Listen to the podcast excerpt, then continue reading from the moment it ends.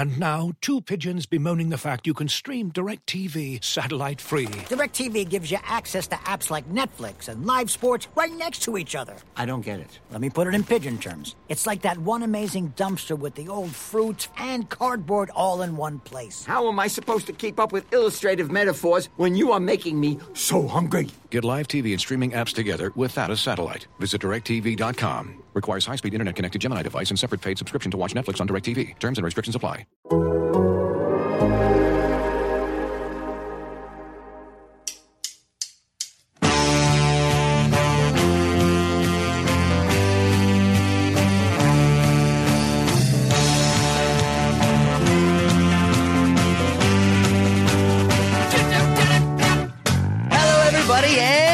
To the Total Soccer Show. My name is Taylor Rockwell. I made it an extra long introduction today. We've got six listener questions to answer. There's theoretical podcasting partners, COVID concerns, international versus club managers, Jesse Marsch sadness, a whole bunch more. With me to talk about those things. Normally, I would say the man with all the answers. Since there are two folks with me today, joining me is a man who has some of the answers. It's Glasgow Graham. Graham, how are you doing, buddy?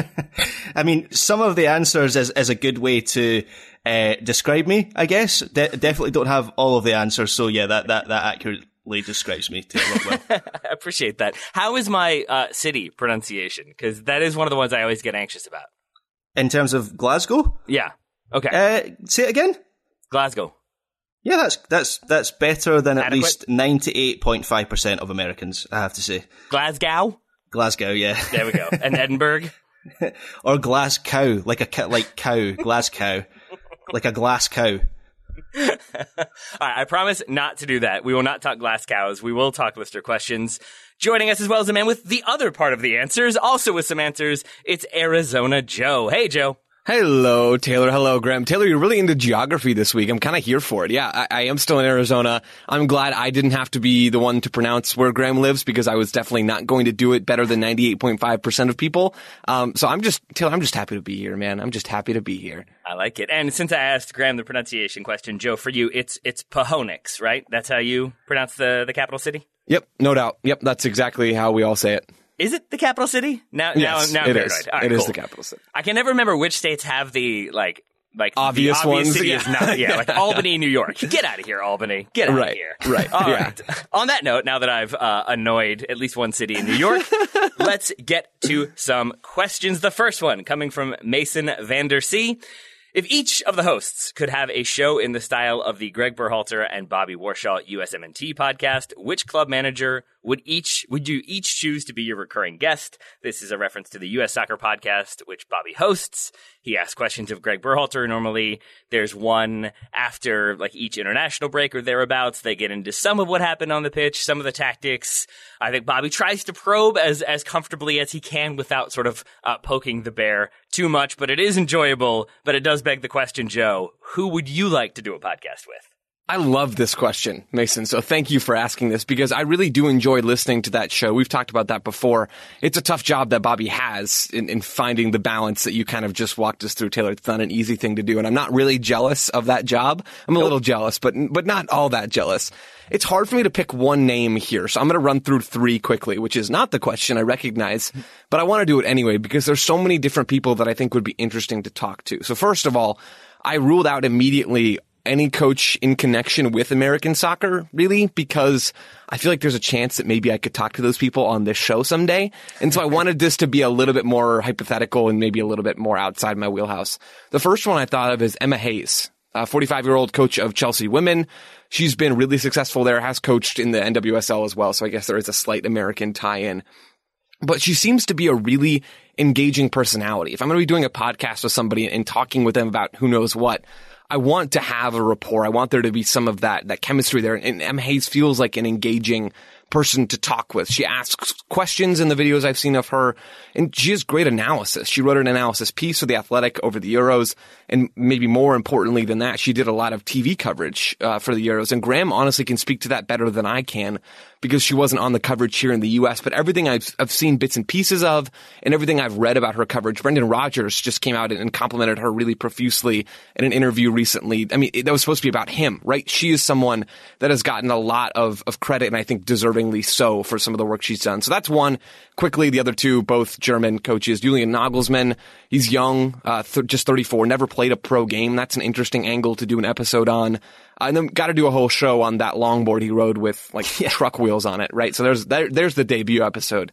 And then Jurgen Klopp is the other one. We both wear glasses. We can talk about, you know, vision impairment. That'll be great. I want to hear about how he keeps his teeth so white. Um, that's a big one for me. But then really, I, I, yeah, it's fair. They're all dentures. I want to hear more about his thoughts on the game. And same with Nagelsmann and same with Hayes. I, I picked three people that I think are very tactically astute, which is something I'm interested in. How do they manage locker rooms? How do they draw up game plans? All of those things I think would be really interesting to chat with these three people about. Veneers, Joe. Y'all going to be doing some veneer chat? I guess so. Yeah, I really right. do. So Emma Hayes, Julian Nagelsmann, Jurgen Klopp. I would listen to that podcast, Joe. If you just rotated them through, like you had a guest on every other week or every three weeks, I- I'm into it. Uh, Graham, for you, who would you like to chat with? Yeah, so so first of all, I, I think the, the concept of the Berhalter and, and, and Bobby's podcast is is fantastic, and I'm surprised we haven't seen more of this sort of thing with soccer managers, given the, the boom in podcasts recently. I have have heard there are other podcasts out there besides uh, TSS. I don't know if you guys have heard that as well.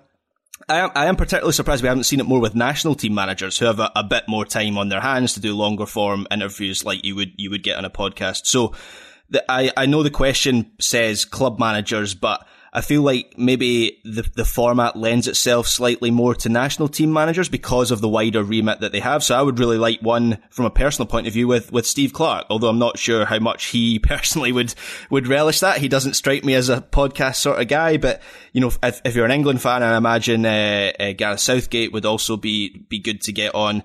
I guess I'd be looking for someone who has good stories to tell. Um, I know that's not really what Berhalter does on the US Soccer podcast, but I basically want the Taylor Rockwell of soccer. So who is that guy? in Scottish football at the moment, I'd say it's someone like Ange Postecoglou, who maybe in time I will get sick to uh, sick of listening to. But at the moment, there's still a lot of unknown about who he is, what his type of football is. He seems really interesting. He's he's had so many different experiences over his career. He hasn't had an orthodox route into um, the top of like elite level soccer, which I would still class Celtic as. So I would I would quite like one with him. And I guess in English football, it would. I also had Nagelsmann and Klopp, by the way, Joe. But in English football, I think it would be difficult to look past uh, Bielsa and all the coaches, all the teams he has coached, all the players he has managed.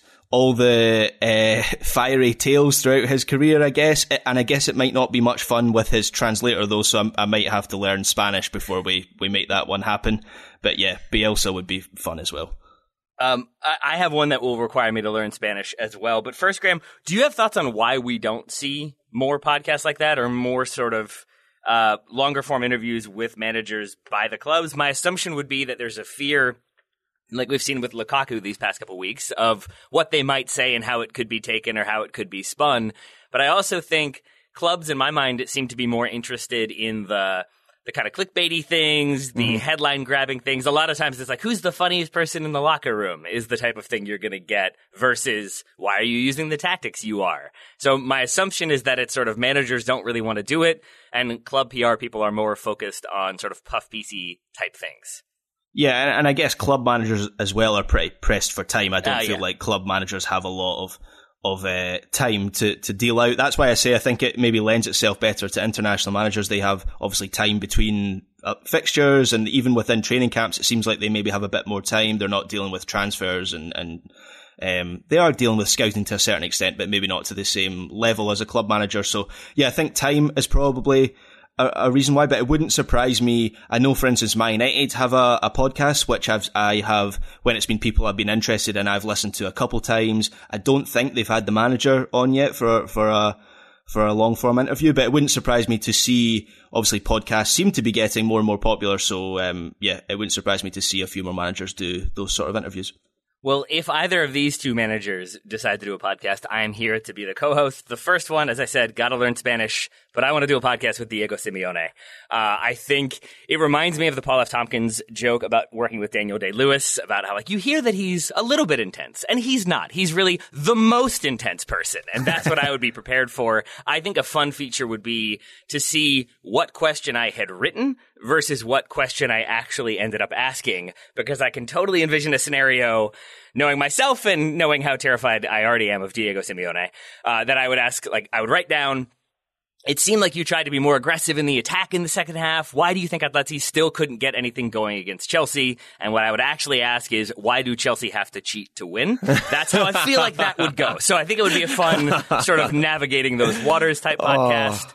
Similarly, uh, for my Turkish interests, I would love to do a podcast with Fatih Terim, the consistently on again, off again manager of the Turkish national team in Galatasaray. He kind of rotates through every now and then. He's kind of combined equal parts Bruce Arena, Louis Van Gaal, Diego Simeone, and Carlo Ancelotti. He's got the the grandfatherly nature down as well, but he can be gregarious and charming. He can be out of control. I think the emotional swings would be uh, very, very fun. So those are my two, Diego Simeone and Fatih Terim. Taylor, I love that so much. I love yeah. every part of that. And and once Simeone has finished the podcast, he won't shake your hand. He'll just run no. away. Yeah, uh, like he does at the end of every match. Into the podcast tunnel. Absolutely. yeah. I always I can never find a picture of it. I reference it every now and then. But there was the game when he was suspended, and they just kept cutting to him sitting in a it was like you know like where you where you'd sit if you're the offensive coordinator in, in, an NFL game, but he had no lights on behind him and he was wearing his black suit, so it just looked like we I think we call it the the Diego Simeone punishment cube or the Diego Simeone uh, isolation cube. But I'm assuming that's where we would do the podcast in a in a pitch black room, him all in black, and just like making unbroken eye contact with me for the hour of recording, and it would be fun but terrifying. So I'm glad we're off to a good start. Let's see if we can continue it with a slightly more down question, but still a good question from Richard Rolson. With reports of more and more COVID cases affecting players and more teams beginning to be affected, it is reasonable to expect that there will be more games that get postponed this season. If that does happen, would it make sense for the Premier League to extend its season into June and ease the fixture congestion? There is not a World Cup to deal with this summer, so that worry is not there this year, but there are other issues that would have to be considered, or are there other issues, Graham, that would have mm-hmm. to be considered? Yeah, so the first part of that question is difficult for me to answer because I, I, suspect you would need to speak to a scientist who can uh, use their knowledge to. Uh, no, not oh, in you this have lied life, on no. your resume, sir. yeah, you would probably need to use their knowledge to predict what's going to happen with the pandemic over the coming weeks and months because the Premier League COVID 19 outbreaks over Christmas, they didn't happen in isolation. They were part of a, a wider outbreak across the whole country. I know loads and loads and loads of people who currently have COVID. Um, so whether or not there are more games postponed will likely be linked to what's happening to in society as a whole looking at the second part of the question, which is the, the kind of football part of uh, Richard's question, there is a technical reason um, why they can't extend the season, and that is domestic leagues must be completed by May 31st to be eligible for entry to UEFA competitions for next season. Now, I guess UEFA could feasibly change that, but then you have other factors and other countries to consider. So no other big five European league so far has had the postponements and the troubles that the Premier League has had. So how would they then react to special dispensation being given to the Premier League? The other thing to consider is there is a round of international fixtures in early June to be played. In fact, the international schedule is so condensed with the World Cup happening at the end of this year that you have two lots of Nations League fixtures being crammed into early June. So Scotland have games against Armenia, Ukraine, Republic of Ireland, and then Armenia again within a 10 day period at the start of June. So you'd be looking at shifting the international calendar, which again is about much more than, than the Premier League. That's, you know, every country in, in Europe, um, just looking specifically at Europe. And then you would have, then you would have the impact on pre-season and then UEFA competitions qualifying for those competitions starts in late June, unbelievably and then you're into the season proper again in late July and early August. So I understand why a lot of people look at a, a, World Cup free summer and think, oh, it's, you know, easy to extend into the season. I did that myself initially, went, oh, why don't we just extend the season into the summer? But once you start factoring in everything, it's a little bit trickier than uh, first meets the eye. Graham, when is uh, Scotland's World Cup qualifying games that they have remaining? So we, we only have our, hopefully we have two playoff games, yeah. but uh, we've got one in, they're both in March if we okay. have two games. Cool. Um, just, and then the Nations sure. League in the summer. Want to make sure we give those proper billing ahead of time since we're talking about international breaks. Taylor's international working on the schedule for March. yeah, man. got to make sure it's in there, and we got to make sure Ryan is not involved. Uh, Joe, uh, anything to add? Graham, that was a great answer. I could not find the May 31st thing. I knew there was something in there because whenever you're reading articles about this topic, and none of them ever get to that. Like they, we could just push into the summer. it means that there is a, a rule in place that everybody knows and just isn't mentioning because it's like, I guess, so widely known or just so understood to be the case. But I could not find it, so I'm glad you did. Uh, Joe, anything to add to Graham's lovely answer? I found a few very similar things. The international fixture congestion is a super interesting part of this. I want to just just revisit that quickly. It's it's hard when you add a six week break, which is what the Premier League will be taking, even though that break is in November and December, it still makes everything else more challenging and, and adds more fixtures to the calendar regardless, right, of when they're taking place. And we'll talk more about that later for a different question, or at least I will. But the fact that there's a World Cup no matter what does make this really challenging regardless of when it's actually being scheduled. The FA, uh, the English Football Association, has a rule and it was enacted and temporarily extended for the 2019-2020 season, the first season where COVID was a factor, really. Um, the FA had a rule that said the season must be finished by 6-1, like no later than, than the date that, that Graham said earlier, May 31st. It has to be done right in that stretch. I don't think they're going to want to have to extend that again for all of the reasons that Graham already said and you, you certainly can't go any later than June, right? We've talked about the contract situations of players before, but you, you can't go into July when players' contracts have already expired. You run into so many legal problems there. You also run into financial problems at a, at a very basic fundamental level with extending the season at all. You have to pay people that help run the stadium that is still operating when it wasn't initially supposed to. If there are contractors working with the clubs, you have to continue to pay them. You have to pay to power the stadium in situations where you didn't play. I mean, there, there's so many, yeah. the training complex, things like that, that wouldn't normally be operating, food, all of those things that then you're still responsible for. I, I don't think it's impossible for club owners to absorb those costs. Obviously, 99% uh, of them can, I'm sure but it's not exactly the most appealing option for any of those people. So between that, the fixture congestion, the rules, all of those things make it really challenging to play games into June for the Premier League. And I, for one, Obviously, this is a bit hard to say given that we don't know the global health climate two months from now. I would be very surprised, given how much is on the line or how much seems to be on the line, if the Premier League or really any other top flight league is playing games into June. Yeah, basically, you would be looking at doing what we did in 2020 again, and p- people maybe have forgotten. I certainly haven't forgotten because I was working all of it. The end of 2020 was absolutely nuts with the number of games there were. It was like you know the the, the congested fi- fixture schedule you get over Christmas in the Premier League. It was like that for three to four months at the end of 2020. It would be like going back to that situation, but oh, by the way, everyone has to take six to eight weeks out for a World Cup, and I, and I, I just don't really see how that can be done, to be honest. One other little thing to add, since Joe mentioned the six week uh, break that they're going to be taking mid season to play that World Cup, so players can go to the World Cup. That does mean I think the season is starting a week earlier and finishing a week later. So that also means preseason is theoretically going to start a week earlier. So you don't have you have like a, an extra week you're losing basically, so you can't really extend it uh, that much more. But I think basically the real answer, like distilling everything we've said down, would be money and rules and money and regulations. Does that sound about right? yeah, that sounds about right. All right. All right. Perfect. All right. Two questions down, four to go. First, we're going to take a break. Hey folks, this is Taylor from the Total Soccer Show, reminding you that we are inching ever closer to the start of the summer transfer window, which means there are teams that will buy and sell their players early, there are teams that will leave that business very late, and there are teams that will operate in between.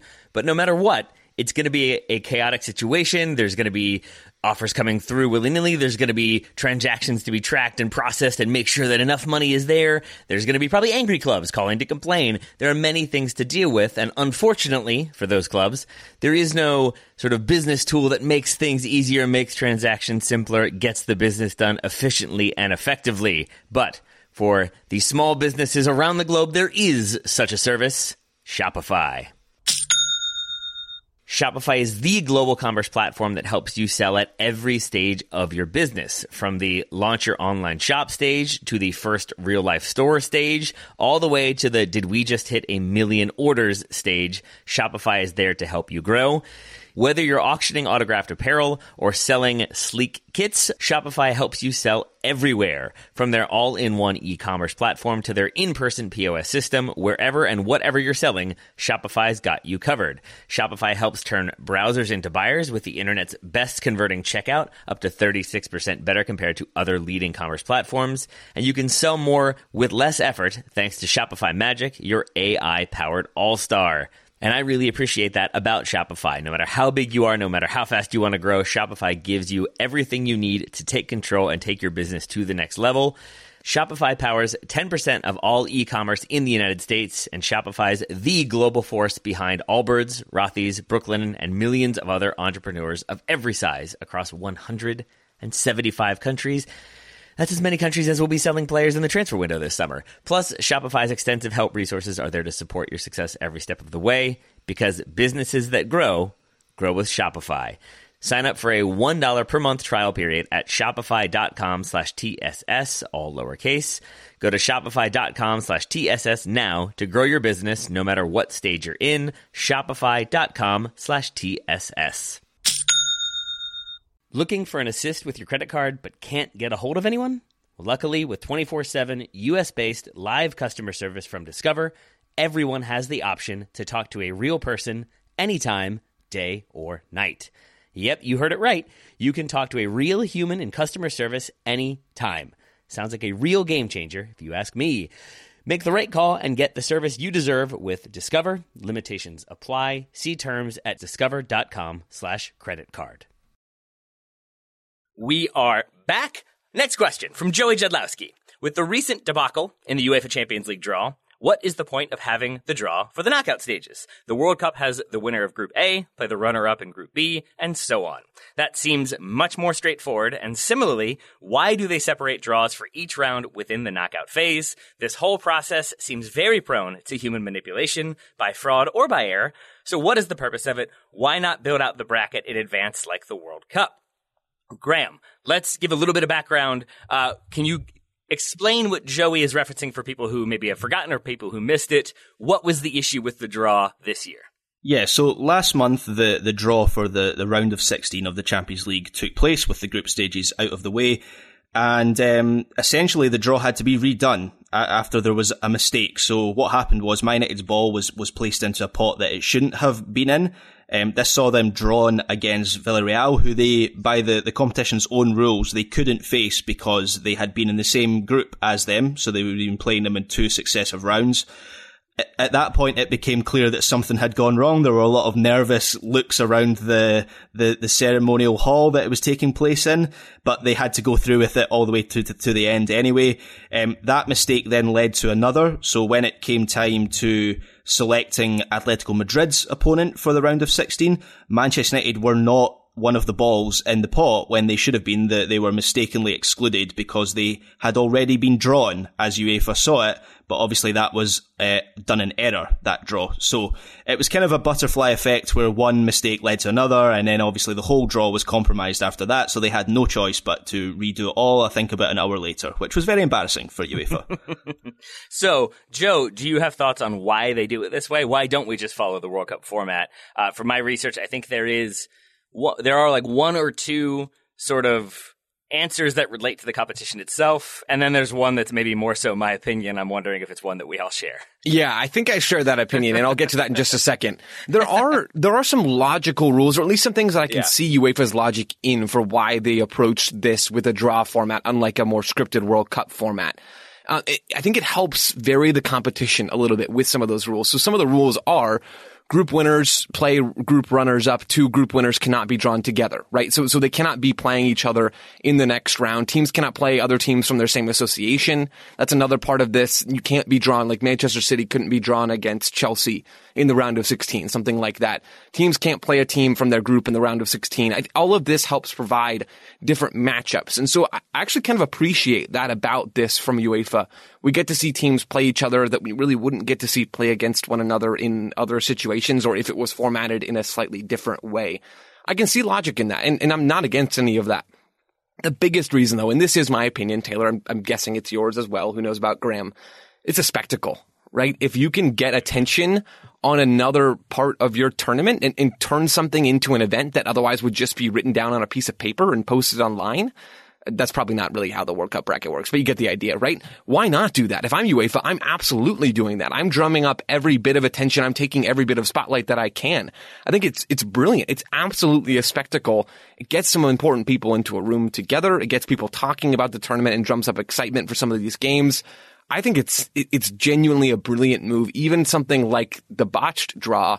How much more are we talking about it now? This is not always a any publicity is good publicity situation, but to an extent, I think there's value. How many more people are going to be tuning into the draw next year, or at least thinking about it when all those articles come out? You know, one year anniversary of the botched draw, all of those things, right? So it, it is absolutely a spectacle that shines light on the competition, and I think that's a big part of why UEFA does it. Graham, any any thoughts on that? just that UEFA love a video montage and they love uh, wheeling out. They they love reminding us all that players of yesteryear still exist by uh, wheeling them out to conduct the draws on uh, on the stage. But yeah, with with regards to the to the World Cup. Um, I think having the, the bracket in place ahead of the tournament makes sense from a logistical point of view as well, because fans and national associations can, they can kind of plot a route in terms of where matches are hosted. And that might not be much of an issue in Qatar, where obviously every match will be played in an area the size of, uh, of New York. But most World Cups are logistical nightmares with travelling and booking hotel rooms, and you'll likely find that most national associations have banks of hotel rooms and facilities booked in each of the places the bracket says they could be placed. And so you don't really have that same issue to the same extent with the with the Champions League. Um, so that's another reason why maybe UEFA wouldn't go down that route. I know with World Cups, fans, for example, they, they will plot, okay, if we finish second in the group, where these are the three places that we can be playing games. If we finish third, this is where we could be going. And obviously with uh, clubs in Champions League, they just play where their home stadiums are. So it's not really a factor.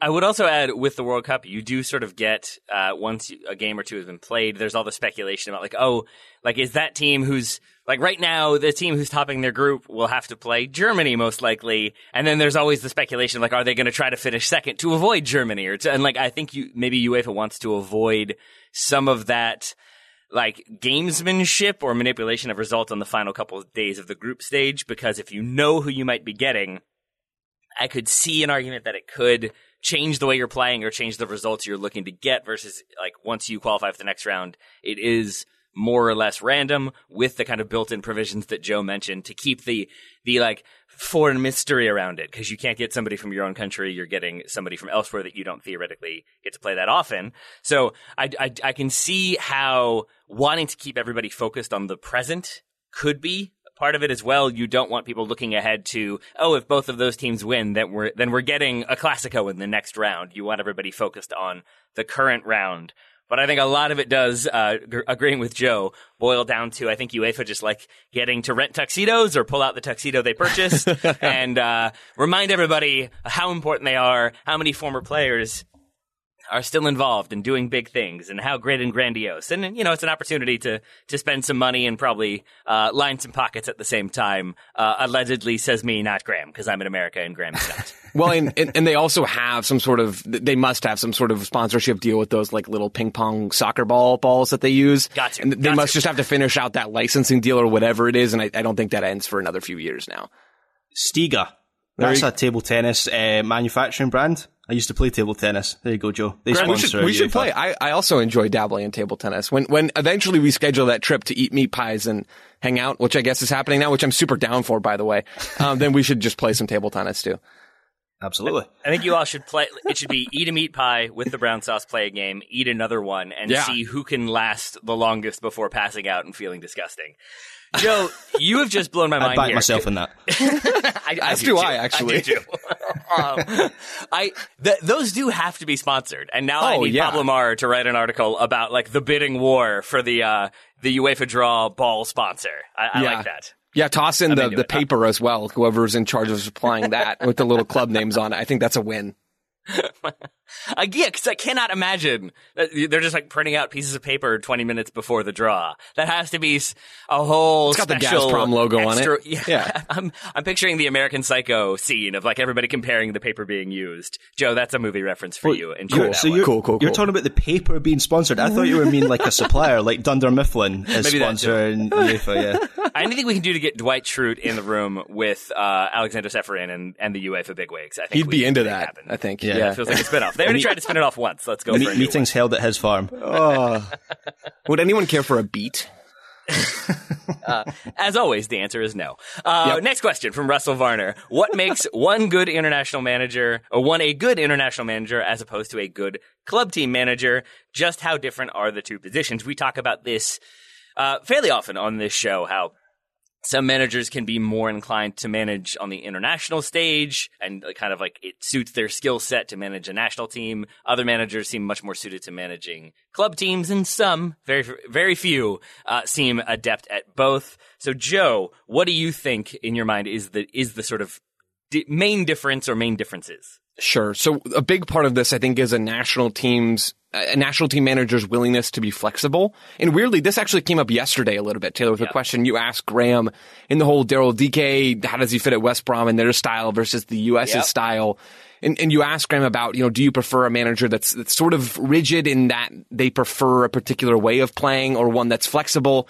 And I agree with Graham. I think there's a call for both. I think it's, it's important as a national team manager or a club manager to have a tactical vision and general principles in place for how you want to play. But I think when you're a national team manager, there's a greater call to be uh, flexible on how those uh, how those principles are actually displayed on the field, right? Because you don't have as many games, and, and maybe more important than that, you have a finite group of players available to you. You only have so many people involved in the player pool at any given time that you can draw from and utilize their specific skills. Versus with a club, you have a, much greater ability and option to change the resources available to you, right? You can go out and sign a player in January. You can only do it at fixed points, which is different than, than a, an international team, I suppose. But I would argue there's still greater flexibility there and, and you have more resources available to you. So there are different requirements in that regard in terms of tactical flexibility, which is naturally tied to the personnel and the player pool that you're drawing from. There's also differences in, I think, man management, right? Yep. National team managers, and, and this is a fascinating thing that I wish I knew more about. Maybe this will come up in my, my chat with, uh, those three managers we talked about earlier. But national team managers have to figure out ways to build and maintain chemistry over the course of a year, over the course of their tenure, right? It takes a special type of person, I think at least, and personality to manage a situation like that. How do you stay engaged? How are you budgeting your time to set up calls with those people? How do you engage with them? How well do you know these people? Even though you really don't get to spend all that much time with them, especially relative to a club manager who those people have, have to figure out a whole different challenge of how do I maintain chemistry while being in such close proximity with players. And some coaches, Tato Martino comes to mind, don't tend to get so involved with their players. And, and, then you have the other end of the spectrum, which I think is Jesse Marsch in a lot of regards, at least in the American soccer circles, of someone who wants to be there for his players and wants to be much more involved in their lives and, and helping them with different situations. So club managers have to navigate that whole thing, which I think is incredibly challenging. There's a lot more, and, and maybe you guys have other other points to add here, but those are the couple of things that really stood out to me: chemistry and maintaining personalities, and also figuring out ways to be flexible, or or I guess in, somewhat inflexible depending on what your responsibilities are. Joe, I had a, a fairly similar answer. Uh, you went with flexibility. I went with practicality. When Yeah. you're the international manager, that basically you can't sort of complain that you don't have the number nine you need to fit your style. You've got to make like what you do have work for purposes of getting the result you need. Did you, Joe, find yourself slightly nervous about Greg Berhalter in thinking more deeply about this question? Because I do think part of what makes Bruce Arena such a good national team manager up until 2017 was his willingness to just sort of throw the philosophy, throw the tactics out the window. Again, I think that quote gets a little bit overblown, but I think what I think of with Bruce Arena is just like, you know what? This team can't defend crosses into the box, so I'm putting two giant forwards in there and we're going Right. to score some goals off Right. headers. It's it's there's a sort of just we're getting this result. It's not going to be pretty, but it's about the results.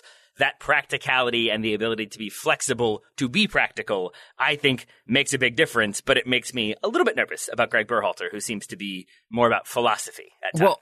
I think there's a, a spectrum here, Taylor, to be honest with you. I think there's a spectrum with 2019 Greg Berhalter on one end and maybe Bruce Arena on the other end. And I, I'm very hesitant to lean all the way into the, oh, we can totally abandon how we play and what we've built just to get the mm-hmm. result. And, and I, I've said before, the results, especially in this World Cup qualifying period, are the most important thing. There's no ifs, ands, or buts about that.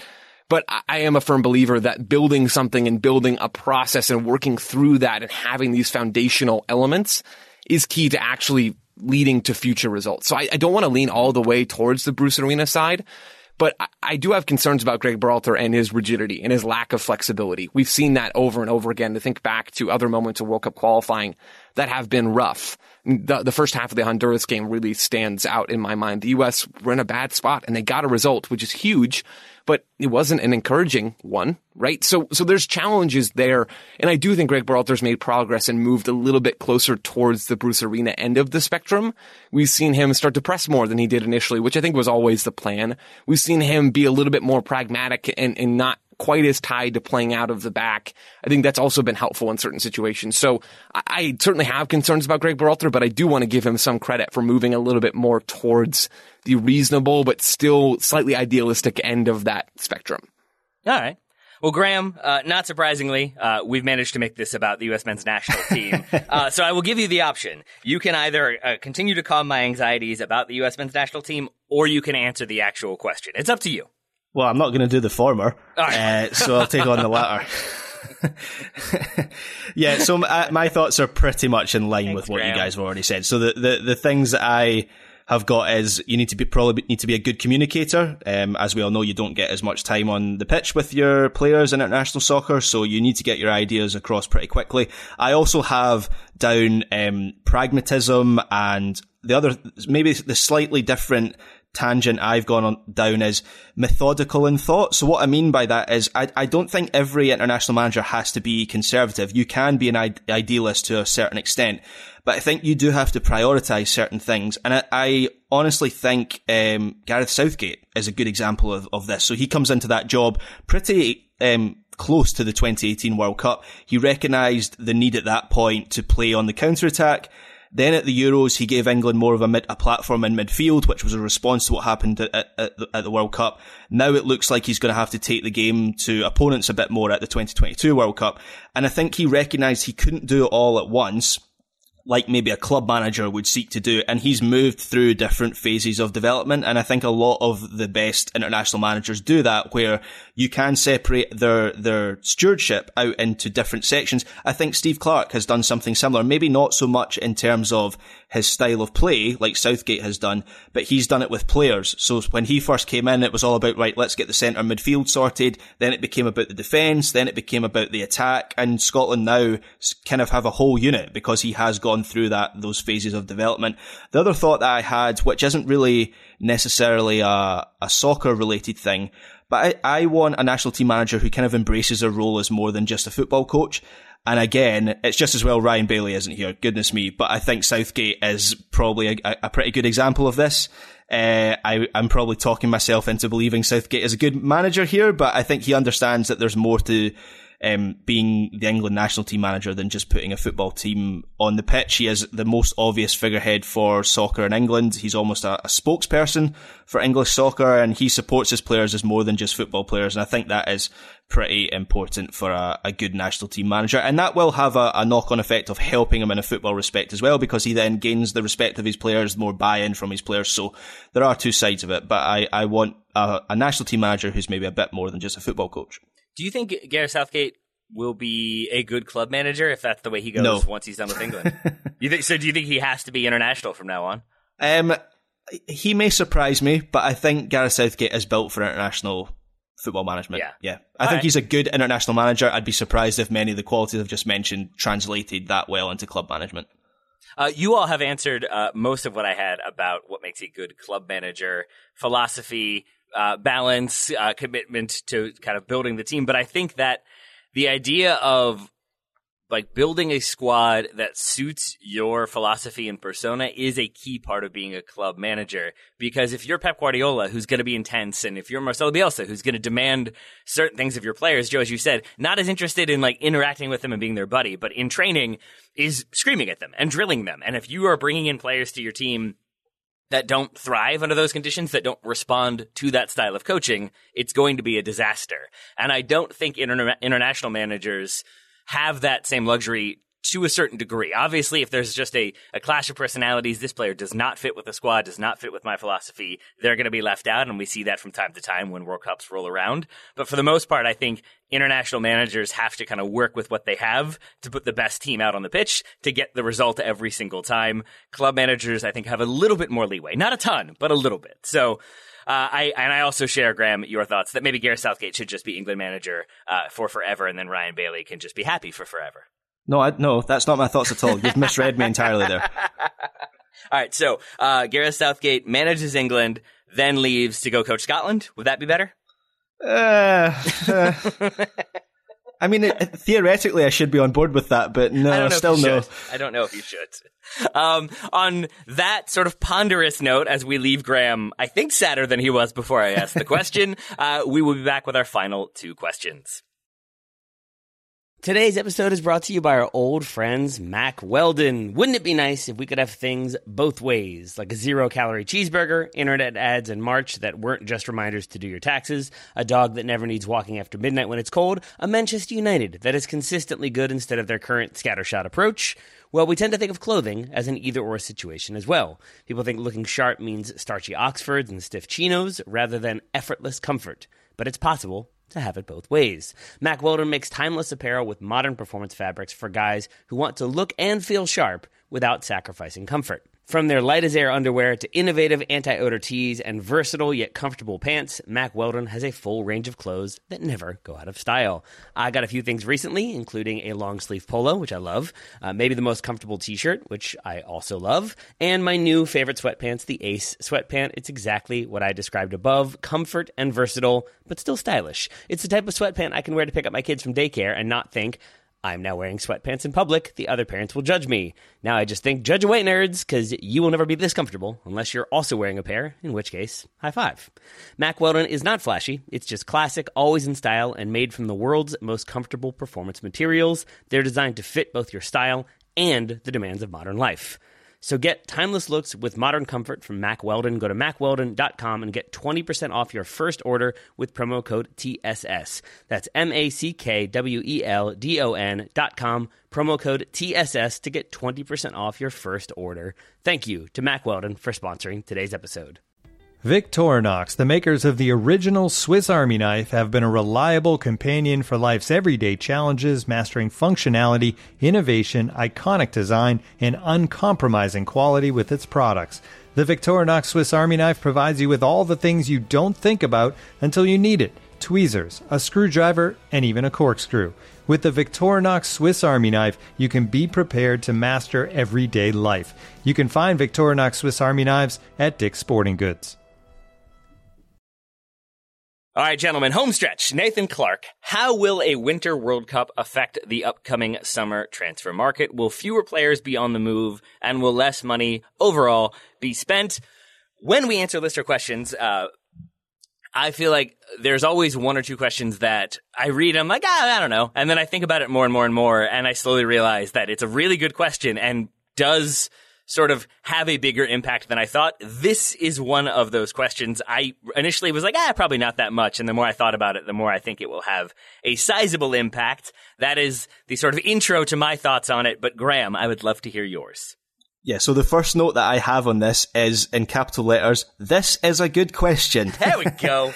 There we and, go. Uh, and it's one I'm not sh- sure we will fully know the answer to until it actually happens. I know that's I know that's a boring uh, a boring answer, but we have never had a Winter World Cup before, and so this is entirely new territory. If I had to make a prediction, I expect we may see more loans than usual for a summer window. So players that who are um, looking to secure their place in a, in a national team squad, or players who are maybe looking to get up to speed before uh, before the World Cup, they might be looking short term to get more game time. So, for example, uh, Jesse Lingard, before the Euros, he made a loan move to, to West Ham, which was designed to kind of boost his chances of, of, of making the England squad for the Euros. Those are pretty common in January. If you have in the normal cycle where you have a World Cup in the summer, those are those are pretty common that you have those loan moves in January. And so I think we'll see more of those in in the summer. Players more willing to think short term and, and, and think, right, if I get two or three solid months at a, a loan club under my belt, I've got a better chance of having a good World Cup. Um, I also think game time is going to be a big, big factor in a lot of decisions made in the summer window. So uh, in a normal cycle, a player would have time to settle in at new club, with there being a full season before a World Cup at the end of it. And I think players, even players who are moving permanently, um, players on the move who want to have a good World Cup are are likely going to want to play immediately if they're moving to a World Cup because if they're out of the team for even a month or two, you know, there is between the start of the season and the World Cup, there's only going to be what August, September, October as full months, three months before the, the World Cup players go away. So there's not much time for, they can't really be sitting out many games. So I think that is also going to be a consideration as if players aren't going to be guaranteed immediate game time, then they might not be willing to move with the World Cup on the horizon. So Graham thinks some ramifications. I would agree with that. Joe, where are you on this one? I'm I'm with Graham. Graham, it seems to me from that answer you looked at it a bit more from the player side, and, and you can correct me if I'm wrong on that. I'm not trying to oversimplify. No, totally. Okay, so I, I looked at this a bit more from a team perspective, and it seems to me, and I don't know. I guess disclaimer up front. Uh, I don't know the financial state of these clubs. That's an obvious thing to say. Financially, they may not be ready to do what I'm about to say that they should do. Um, but I am curious about what's going to happen here. I think if anything clubs will prioritize deepening their squads, and that could come through loans, like Graham was saying. I also think we could conceivably see, and it's hard because COVID does put a, a, massive wrinkle in here in the financial issues that's caused. But I think we could see clubs go out and acquire more depth. I think they'll need more depth genuinely than they've ever needed before to make it through a normal season, right? So you've got players going off to the World Cup. That's one whole thing here. Then you have fixture congestion that pairs with that World Cup break that we talked about earlier in, in November and December. You're going to have more midweek games really than ever before, certainly in the Premier League. So you've got the World Cup players missing for that. You need depth to deal with the, the absences and the, the misses and the injuries that are going to come from that on either side of the break, especially the backside of that break. Then you've got fixture congestion that comes from the break. And then you have COVID on top of that. We don't know what that's going to look like. Hopefully it's not nearly as much of a factor, you know, 8, 10, 12 months from now, but we don't really know. I think clubs, if they're thinking about this and if they have the financial clout to be able to do something like this, you want to go out and sign players on loan. You want to go out and sign players on permanent deals. You need depth because players, especially for good teams that are going to be playing in a World Cup, aren't going to be there. And players that are that are playing in their stead, maybe in the beginning of January and playing all those extra midweek games, they're going to be injuries. And that's the unfortunate reality of this whole situation. So I think to really address Nathan's question, I think we'll maybe see the opposite of what he sort of posits to us. I think we'll see more players on the move and more money spent. Certainly in a perfect world, I don't really know. Well, I guess in a perfect world, the World Cup wouldn't be in Qatar, would it?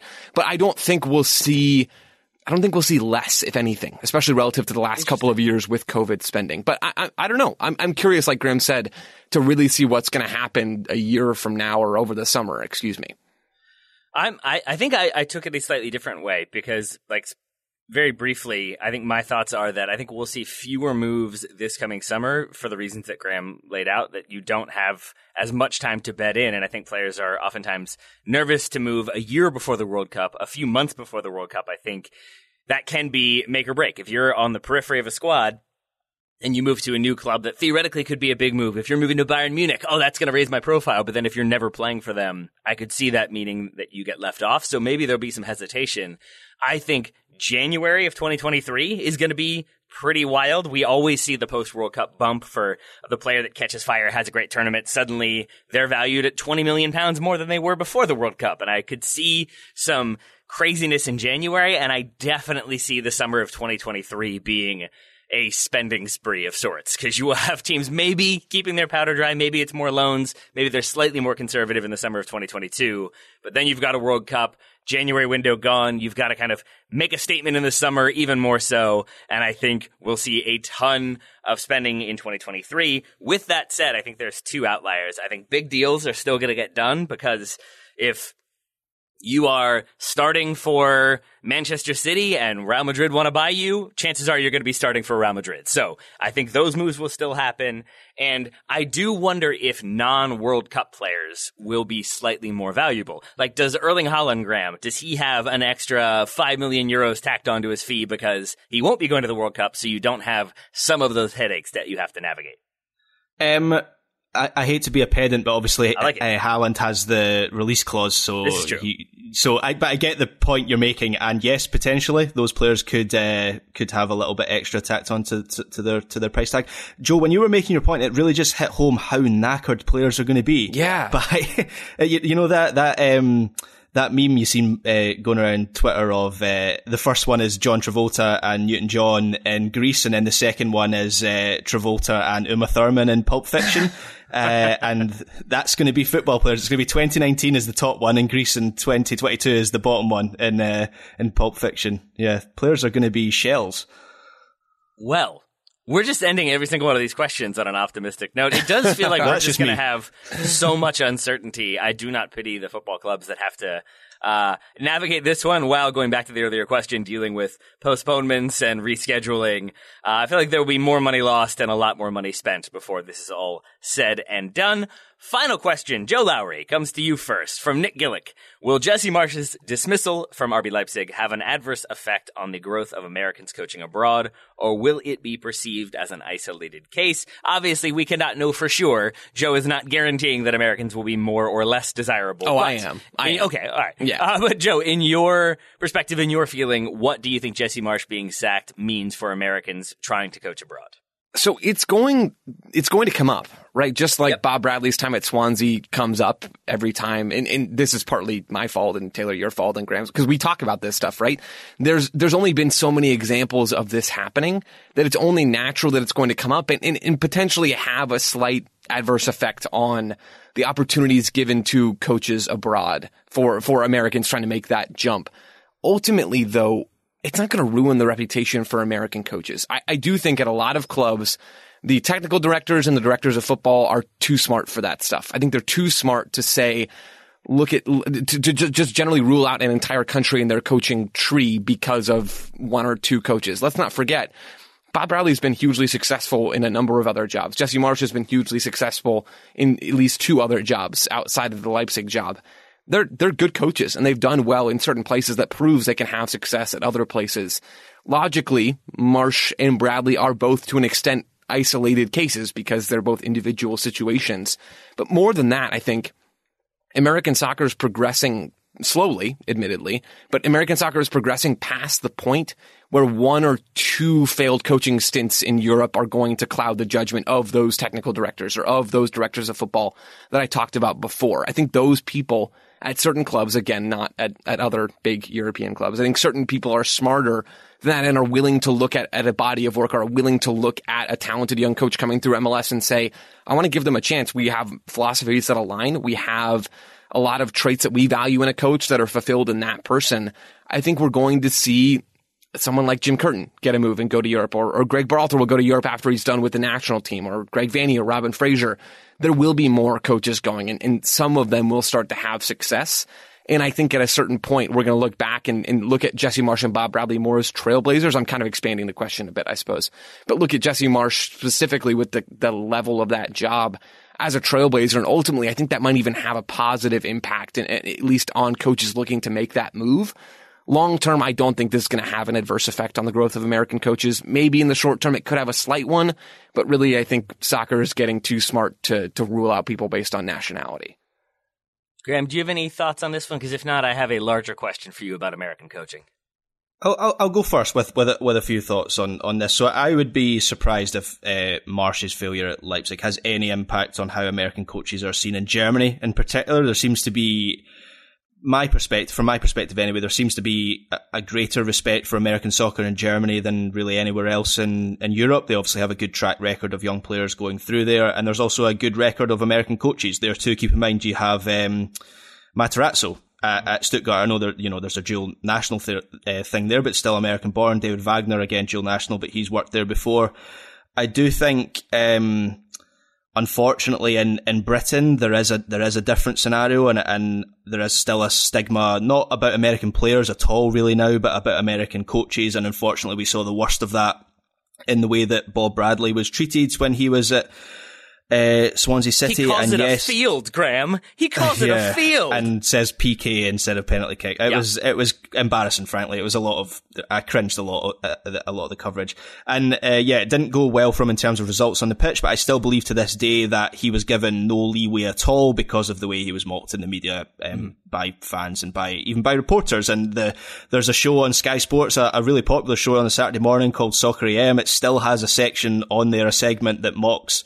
Bob Bradley and the way the, the whole joke is basically, oh, look at this guy, he says American things, which, you know, funnily enough, he is American. Ha ha ha.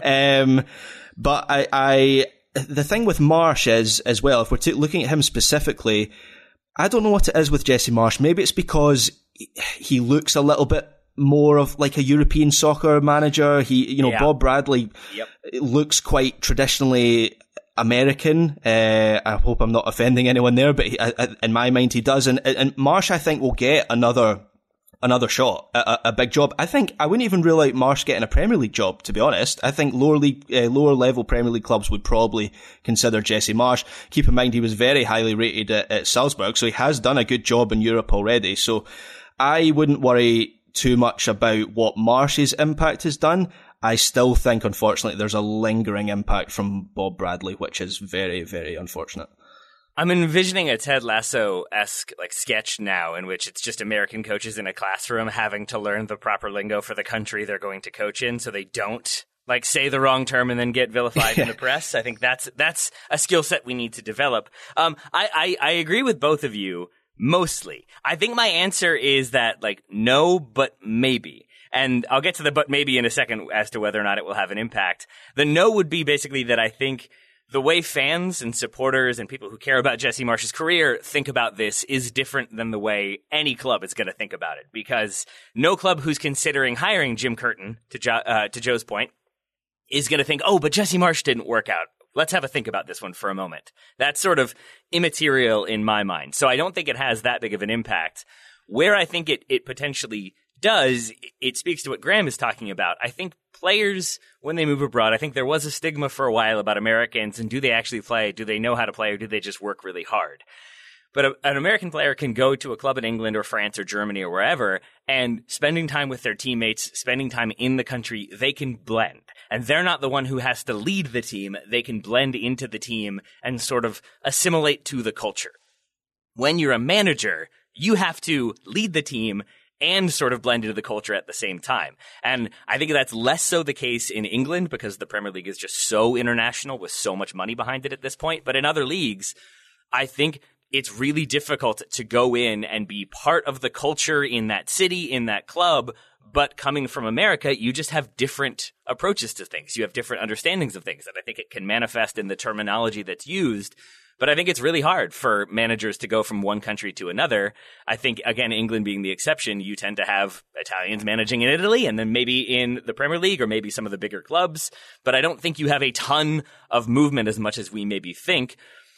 And the that leads to my maybe it having an impact is just that one of the ways I think Americans could have made that jump more readily to coaching would be through the sort of football group pipelines. And there was this feeling, um, for me at least, that like he has success in New York, or to some extent, and then he's at Salzburg and has success there, and then he's at Leipzig, and and there's this pipeline of like, yep, as if they've put you in the pipeline, then you're going to be a success. You're going to come out the polished gem, and you can keep going from there. And that would be the only thing I think that has an impact is that now we've seen one person in the pipeline not have the success that we expected, and so maybe there's just a little bit more thought put into who we bringing through as opposed to it's just automatically going to produce results. So that would be the only sort of negative impact, but I think the larger thing is more a cultural divide that has to be bridged. Yeah, the the the pathway was so marred, Taylor, that Chris Armas just jumped ship and just went over to Manchester United. I mean, think about how desperate you have to be to do that, right? It's funny because it's sad, uh, but even there, like that, that is the pipeline, right? Because it's Rangnick who has the connection to, it's to, true. li- It's to true. RB and or to Red Bull, I guess I can say, uh, and and so there you go. But I yeah, so I think you will still get that, but I I do think there's a cultural just blending that has to occur, and Jesse Marsch is one who I think when he was sacked, uh, the like the first time in MLS did like the year tour with his family and traveled around the world and had this sort of experience. And I wonder if that helped him fit in in Europe a little bit more readily. And to, to Graham's point, you've got Pellegrino Matarazzo, you've got David Wagner, both of whom are, have like dual nationality, have been like, been living in, in Europe for a very, very long time. Certainly in David Wagner's case, more than he lived in the United States, which I'm assuming was like a couple months in total. Uh, I think that that kind of fits into it as well. So I don't think it has a huge impact, but I think it has a, a slight, tiny impact, maybe. to to take the conversation in a slightly different direction, who who is the next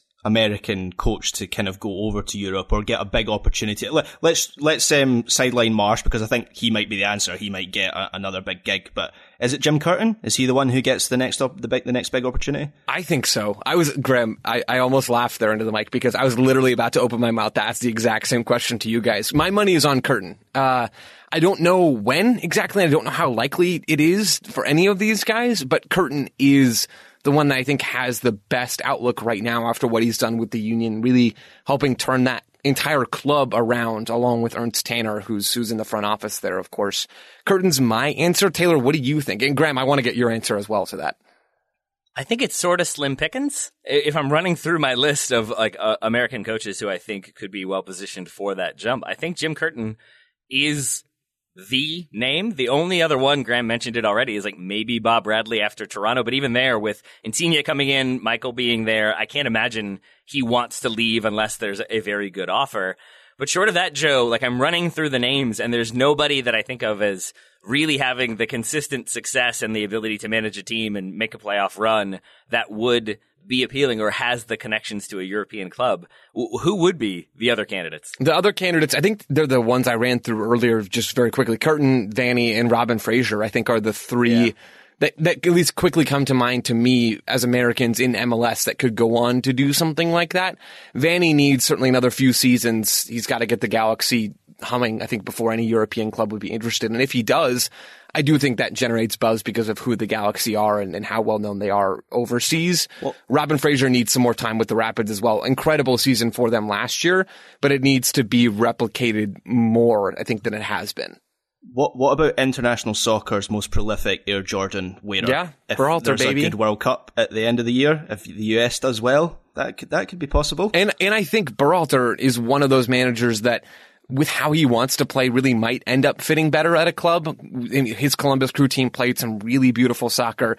He only had, I think I'm remembering correctly, one job before that over in, in Sweden, over in, over in Scandinavia, certainly. He hasn't been a club coach for all that long or certainly hasn't experienced all that many different environments.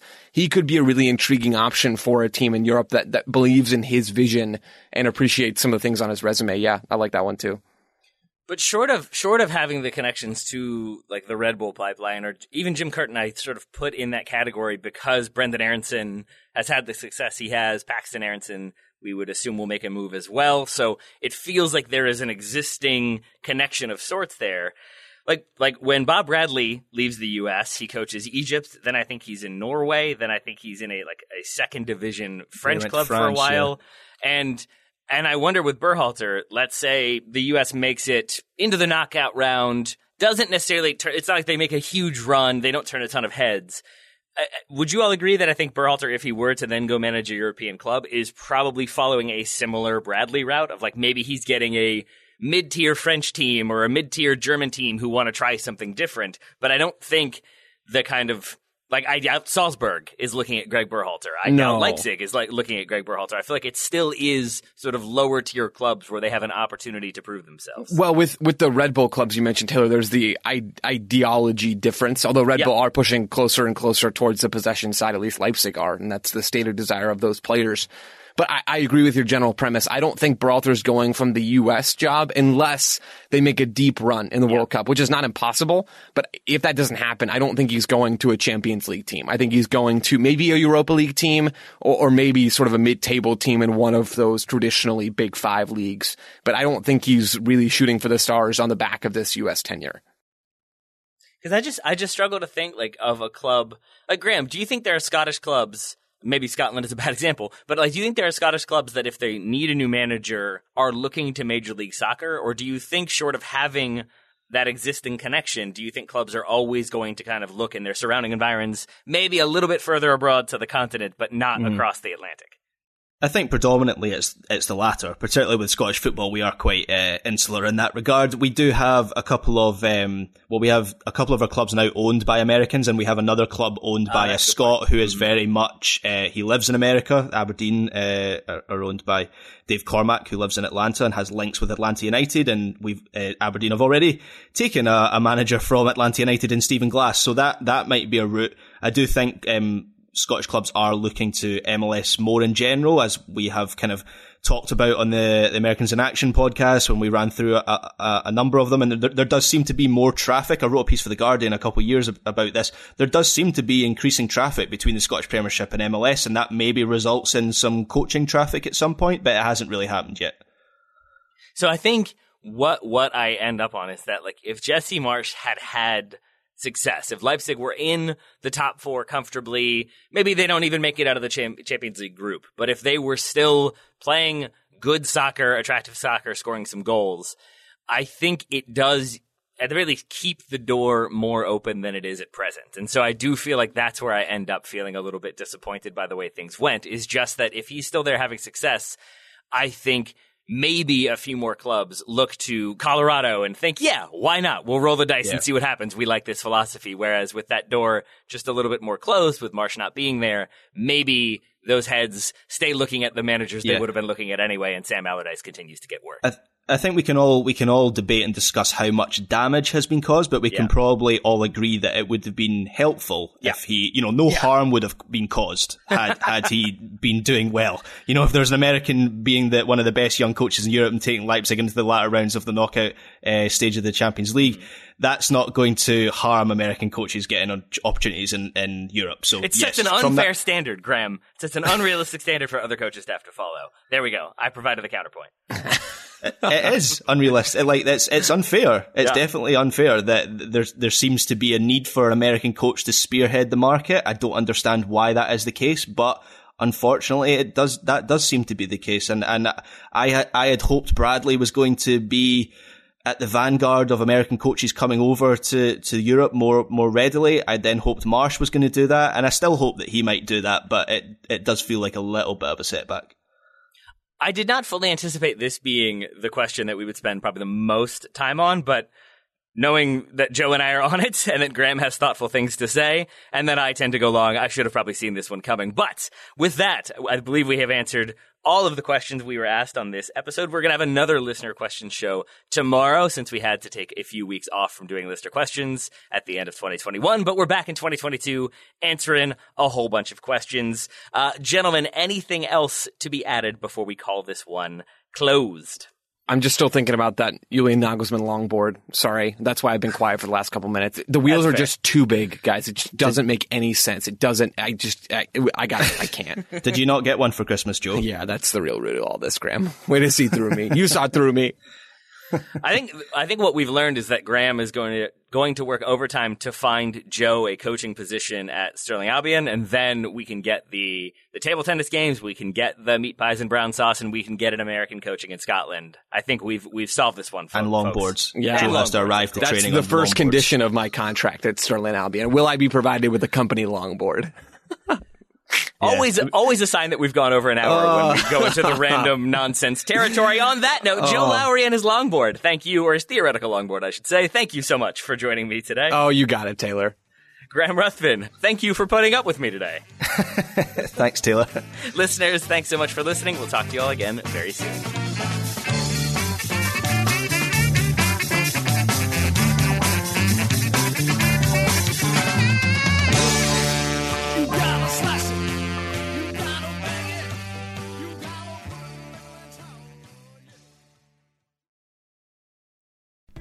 As you've probably heard by now, we've teamed up with BetMGM this season. We'll be using BetMGM lines to make all of our picks, and we'll have special offers for our listeners each week. If you haven't signed up for BetMGM yet, use bonus code The Athletic, and you'll get a one-year subscription to The Athletic, plus up to a fifteen hundred dollar first bet offer on your first wager with BetMGM. Here's how it works.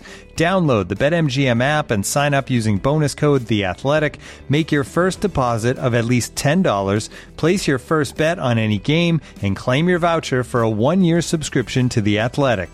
See BetMGM.com for terms. U.S. promotional offers not available in D.C., Mississippi, New York, Nevada, Ontario, or Puerto Rico. Gambling problem? Call 1-800-GAMBLER. Available in the U.S. Call 877-8-HOPE-NY or text HOPE-NY 467-369 in New York. Call 1-800-NEXT-STEP in Arizona. 1-800-327-5050 in Massachusetts. 1-800-BETS-OFF in Iowa. 1-800-270-7117 for confidential help in Michigan. 1-800-981-0023 in Puerto Rico. First bet offer for new customers only in partnership with Kansas Crossing Casino and Hotel. Don't forget, if you haven't signed up for BetMGM yet, use bonus code The Athletic, and you'll get a one-year subscription to The Athletic, plus up to a fifteen hundred dollar first bet offer on your first wager.